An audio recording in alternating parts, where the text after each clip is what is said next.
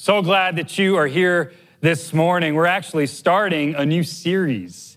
So, last year on Mother's Day, we were in a series in First Corinthians, and it just so happened that on Mother's Day, we were talking about sexual sin. Especially that episode where the son in law had an issue with his mother in law. Anyway, this year we're talking about peace. And all the moms in the house said, Amen. And so this series is called Heaven on Earth. And the point of this series is for us to take this to heart, to bring heaven here in our hearts, and then also that we would bring heaven into our families, into our workplaces, into our schools, and into our neighborhoods. What would it look like if our lives looked a little bit more like heaven? Can't we use a little bit more heaven in our lives right now, in the lives of this world. But before we talk about heaven invading earth, we have to talk about heaven invading our hearts because that's the story of Scripture. The story starts that God created the heavens and the earth, and the first thing that we read is that the earth was void and without form. It was this Hebrew term, tohu vavohu. There was chaos. And so God took chaos and brought beauty into this world through creation, through us. There was a second problem, though. We chose to trust in our own rationale and our own reason. We trusted in our ability to decide what was right and wrong versus trust that what God said was right and wrong was real. It's called sin. All of us partook in sin. It wasn't only Adam and Eve. And so God has been trying to restore things back into order ever since. And the climax was the coming of Jesus. We celebrated his resurrection a few weeks ago when Jesus came. He lived a perfect life so that he could be the perfect sacrifice, and he came to defeat death once and forever. And so every person who believes in the name of Jesus will have everlasting life. That's the good news of the gospel message. And there's more. Jesus is going to come back and he's going to restore all things. He's going to make all things new. That's why we still have chaos here on earth. That's why earth doesn't look like heaven right now. And so, my hope again through these few weeks that we would see what heaven looks like, that we would receive it, and that we would actually live it. So we're going to see what heaven looks like, we're going to receive it personally, and then we're actually going to live it out and see how it changes our families and our workplaces and our schools and neighborhoods. You guys with me? You ready? Let me give you a little bit more background. This came about when I was preparing for this message, and uh, I was in Luke chapter 24. I was reading the rest of the resurrection narrative, the end of this gospel, the gospel of Luke. We're going to be there in just a little bit. So if you have your Bibles, you can flip to Luke chapter 24. We're going to read these verses, and one message turned into a five part series. So we're going to take these gifts that Jesus in his resurrected body is talking about to his disciples. Uh, I believe there's five gifts here. And again, we're going to take them personally and then we're going to live them out. So that's the context of where we are. Luke chapter 24, starting with verse 36, Jesus is talking to his disciples. So a few weeks back, we looked at Jesus talking to these two guys in the walk of Emmaus. They were on their way to Emmaus. Jesus appeared. They U turned, went back to where the apostles were at. Now, Jesus is talking to the apostles, to the disciples, to all that saw him do awesome stuff in his three year ministry. So, starting in verse 36, and we'll go all the way to 49. As they, these are the disciples, were talking about these things, Jesus himself stood among them and said to them, Peace to you. That's what we're going to talk about this morning. That the first things out of Jesus' mouth weren't, I can't believe that you weren't there in the crucifixion. Peter, I can't believe that you rebuked me three times. I can't believe that I just had to go through what I went through for your sin. He doesn't say that, does he? Anybody else get that and thankful that that's the case? He says what? He says, Peace be with you. That's a gift from heaven.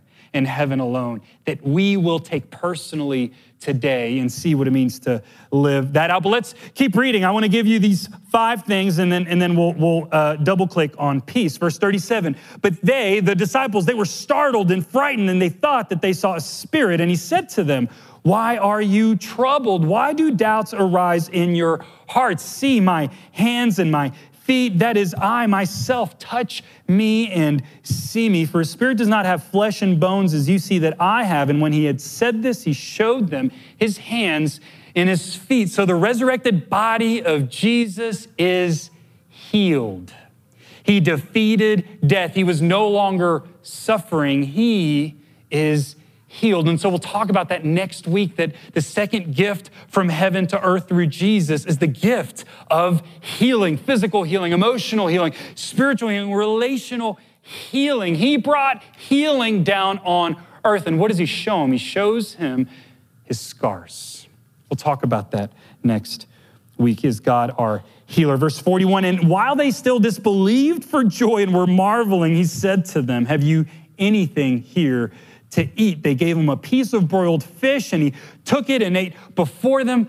When I read this, I immediately thought about the loaves and the fishes that Jesus multiplied to feed 5,000. God is our provider. We'll talk about how that's a gift from heaven that God provides for his people, that when we believe in Jesus, that he is enough. Anybody out there? Okay? So that's a gift that we need to take personally. We'll talk about that on the third week, let's keep reading two more. Then he said to them, These are my words that I spoke to you while I was still with you, that everything written about me in the law of Moses and the prophets and the Psalms must be fulfilled. That's the entire Old Testament. Jesus is saying that all of Scripture points to Jesus. Thus it is written, uh, and then he opened their minds to understand the Scriptures and said to them, Thus it is written that the Christ should suffer and on the third day rise from the dead, and that repentance for the forgiveness of sins should be proclaimed in his name to all nations, beginning from Jerusalem. So Jesus came uh, to give us direction and a purpose. He didn't just leave us wandering here on earth like, all right, gee, we're just going to wait for you to come back, Jesus. No, He gave us purpose and direction this side of heaven. That's a gift from heaven. Verse 48 You are witnesses of these things, and behold, I am sending the promise of my Father upon you, but stay in the city until you are clothed with power from on high. That's the last gift. He gives us power that can only come from above. So we got these five weeks where I hope when you come to church, you will experience a little bit of heaven. So, two questions before we jump into peace. Uh, why? Why are we talking about this? And then how? How do we bring heaven on earth? And then we'll again zero in on peace. So, the first why hit me literally on Monday morning. I loved what we got to celebrate here uh, last week on Sunday morning when Ben passed the worship leadership baton off to Joel here, and, and Ben brought an encouraging, authentic message. Can we continue to celebrate what God is doing in and through our church? Joel, man, you're awesome. Ben was in the bass, uh, playing bass. We can't get rid of him that fast. He just has this tendency to stick around, and I'm here for it because there's no one that serves the church like Ben Kiowski. Uh, so, this Monday, I was driving around town and I looked at my dashboard and I saw this. That's an empty with one mile per hour.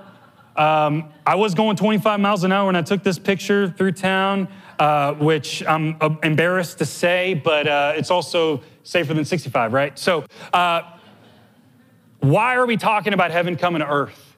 That's because we need to refuel in order to do life here on earth. And we need to refuel not from temporary gas stations, we need the real stuff that, that will help us last through the hard stuff of life. That's why we're going through this message, because I know that many of us in the room are running on empty right now. Moms, Many of you are, are juggling kids and work and uh, family dynamics and tension and stress. And, and, and we need, we all need to be fueled by heaven. so that we can actually make a difference here on earth according to how Jesus has orchestrated us. A, a, quick story I was driving down, I was actually in my mother in law's uh, car. She loaned me her, her vehicle. Uh, my car had broken down. This was a few years ago. So I was going to 12 in a loaned vehicle with kids in the car, and I saw that in my mother in law's vehicle, but I was I'm, I'm, an optimist. So I'm like, we, we can get there. We can get to the gas station. And she had told me, hey, don't trust the gas gauge. And I thought, don't trust the gas gauge, optimist. Uh, empty means not empty, right? Not empty means empty. And uh, I was going down one of those hills and and I stalled out, ran out of gas, and thankfully, within five minutes, I made a phone call and someone was helping me out. And, and again, I hope that that's what we experience at church here for the next five weeks, that you leave church recharged with heaven. How cool would that be? If you encountered the Word of God and the Spirit of God in a powerful way so that you can impact your family, your school, your workplace, your neighborhood. Okay, so that's the why. Here's the how.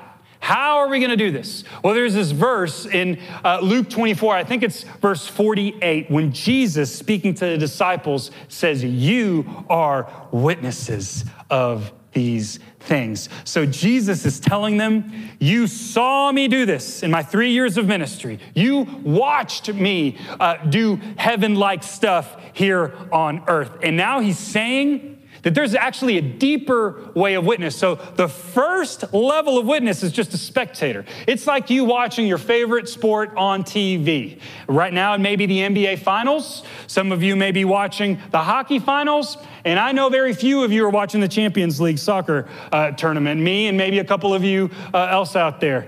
Uh, so watching your favorite TV or show or, or, sport, you're just a spectator. There's a great distance there. That's how the disciples, I mean, they, they, they were, they were kind of watching him from the afar. We read the Gospels, that's a spectating from afar. But my friends, Jesus wants us to do more than just be spectators.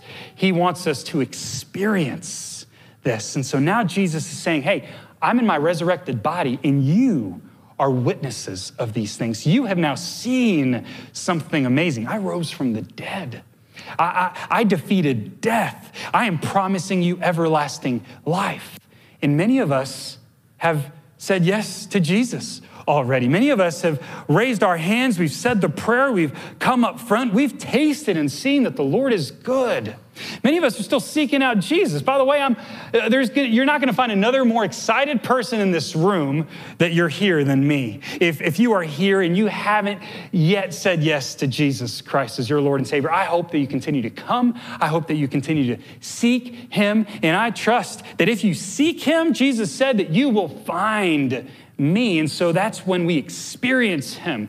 That, that's a step above. That's like being at the actual game. You're receiving some sort of experience, you're taking it personally. And then there's actually a third uh, uh, way. So the disciples followed Jesus, and then they, they experienced the resurrection. And then in Acts chapter 1, Jesus ascends into heaven, the Holy Spirit descends, and then they are actually empowered to live out and go out and be his witnesses in Jerusalem and Samaria and uh, to the ends of the earth. And so now God is using God's people as God's vehicle for bringing heaven on earth. My friends, that's you and that's me. So you're not only a spectator, you're not only a, a receiver, you're now a giver. You're an ambassador of the good news of Jesus. So that's my hope that through this uh, uh, series, we'll either go from spectator to receiver or experience the love of Christ personally, or we'll go from receiver to actual ambassador and giver of the gospel of Christ. The first gift is peace. Jesus says in verse 36, Peace to you. The gifts that we're going to take away this morning is peace. I'm going to run quickly through what peace is and what peace is not. Many people say that peace is just the absence of conflict, but peace is much more than that. Uh, John 16 33, Jesus says, I have told you these things so that in me you may have peace. In this world you will have trouble, but take heart, I have overcome the world. So, peace, according to Jesus, is not the absence of conflict, but his presence through conflict. When we have the peace of God, we can overcome anything that this world throws at us because we have peace in here. The problem is that our eyes are distracted, that we wander. Instead of focusing on Jesus, instead of focusing on the peace within, we are distracted on all that is around us that is out of order and chaotic. In Matthew chapter 10, Jesus says that he did not come to bring peace, but he came with a sword. And the context of this verse is really important when it comes to peace. He's saying that when you and I, when we say yes to Jesus, we can share that with close friends, with close family members. And if they're not there yet with the Lord, there could be a clash because you're actually leaving the way that you grew up. You're leaving what was old and you're saying, hey, now I'm born again. I'm living differently. And that can bring about a lot of tension. But the hope is that as we continue to focus on the peace that Jesus has for us, other people will see it as well. 1 Corinthians 14 33 says, God is not a God of confusion but of peace. If you're confused, it's not from God. God loves order. He came to bring about order out of chaos. And so, right now, we may be thinking, well, I'm gonna have peace whenever I get that job promotion. I'm going to have peace whenever this person gets their act together. I'm going to have peace whenever uh, I, I, go home and I soothe with that addiction. I'm going to have peace when I take matters into my own hands and someone finally makes me the boss. I'll have peace when I have when I, when I get control. How's that working out for you?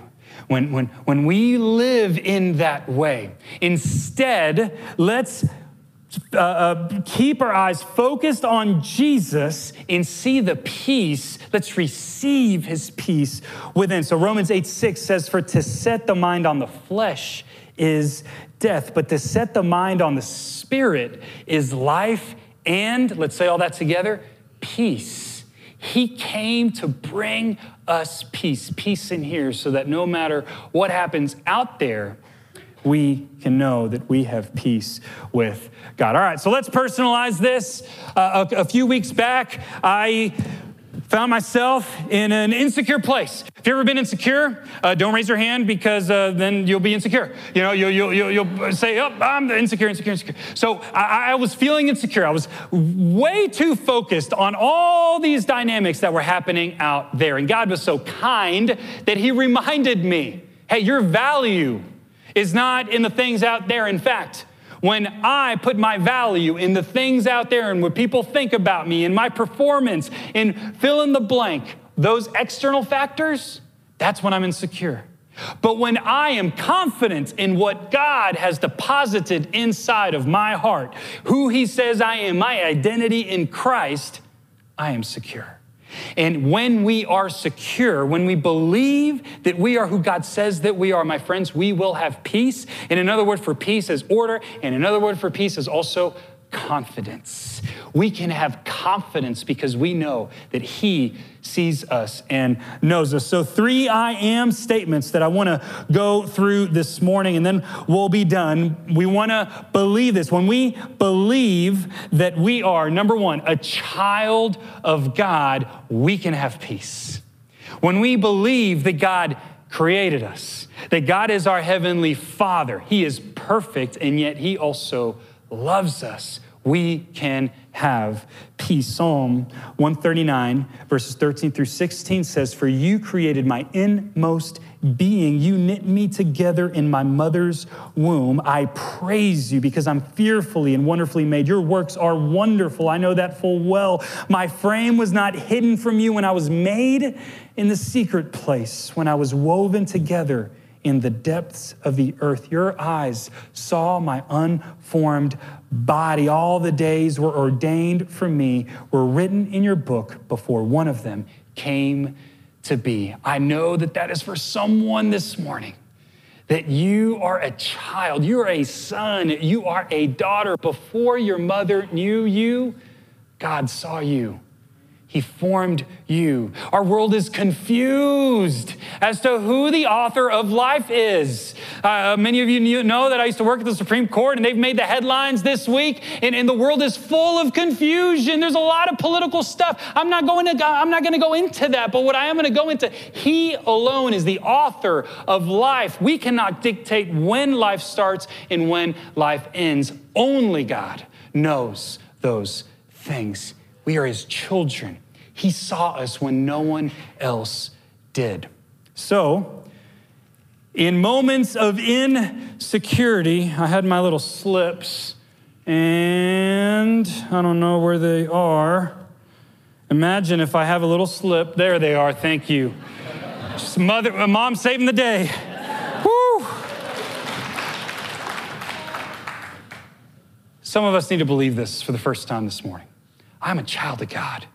And I can tell you, when you deposit this inside of the secret place of your heart, when you deposit that into your knower, into the deeper areas of your life, you will have peace. A peace that no one can take away when you know that you are a child of God. John 1 2 says, But to all who did receive him, who believed in his name, he gave the right to become children of God. Robert McGee He's a counselor and uh, theologian, author, and he wrote a book in the 90s, good books, uh, no, no date, called A Search for Significance. I highly recommend it. Uh, Rob read it with me many years ago, and I still have my copy with all my notes on it. And he talks about that this, that us being children of God is the answer to the performance trap. And the performance trap says that I must meet certain standards to feel good about myself. If you want to be insecure, stay in that performance trap. But Jesus says that we are justified. And because of justification, we are completely forgiven and fully pleasing to God, and we no longer have to fear failure. That's what makes us secure. That's what brings us peace. The second thing is that we are totally forgiven. Therefore, if anyone is in Christ, the new creation has come, the old is gone, and the new is here. Shame is the thief of what Jesus came to bring us. There's a difference between shame and conviction. Conviction says, hey, something's wrong. When Jesus went into the temple, he didn't ask, act very peaceful, did he? He came in with a whip and he brought order out of the chaotic thing that was happening in the temple. And he does that in our lives too. It's called His kindness. God loves us so much that He gave us His Holy Spirit to convict us in areas that are wrong, that are uh, insulting Him. It's called sin when we miss that mark. But God forgave us of those things. Shame is when we hold on to those consequences, when we allow them to define who we are. Shame. I am what I am. I cannot change. I am hopeless. And the answer is regeneration. Because of regeneration, you have been made brand new, complete in Christ. You no longer need to experience the pain of shame. Therefore, if anyone is in Christ, the new creation has come, the old has gone, and the new is here. Let's remember that we are totally forgiven and deposit that in here. That will make us secure, that will bring us peace. And the third, that I am created on purpose and for a purpose. Philippians 4 9 says that whatever you have learned or received or heard from me or seen in me, put it into practice, and the God of peace will be with you. So it's not only seeing, it's not only receiving, it's also living. And, and when we live our lives according to the way Jesus has called us to live, He gives us, promises us His peace. All of this is from God who reconciled us to himself through Christ and gave us the ministry of reconciliation. That God was reconciling the world to himself in Christ, not counting people's sins against them. And he has committed to us the message of reconciliation. This is the solution to being an approval addict. And that is, I must be approved by certain others to feel good about myself. If you want to be a slave to insecurity, stay in that place. But the answer is God's reconciliation. And not only has He reconciled us to the Father, uh, but He is also calling us to be reconciled to one another. Because of reconciliation, you are totally accepted by God. You no longer have to fear rejection you have a purpose and you can live on purpose. So, which of these three hit home for you? What areas in your life do you sense that there's maybe some chaos or some disorder? Maybe it's that first. These are basic, y'all, but these are so deep that we that, that you're you and I are a child of God. That God saw us before we were even born, that He loved us, that He saw and uh, was with us. Or, or maybe that we are totally forgiven. Maybe you're holding on to shame, and you just need to let shame go. Uh, uh, at our nine o'clock gathering, someone that knew sign language taught me that peace in sign language is this and so maybe there's something that you're holding on to that you just need to say, not anymore, because I'm totally forgiven by the one who paid it all on the cross for me. Or maybe you are wondering. Maybe your eyes are witnessing way too many other things out there. And you just need to remember who Jesus has called you to be, that he created you on purpose and for a unique purpose. Worship team, you can come back up.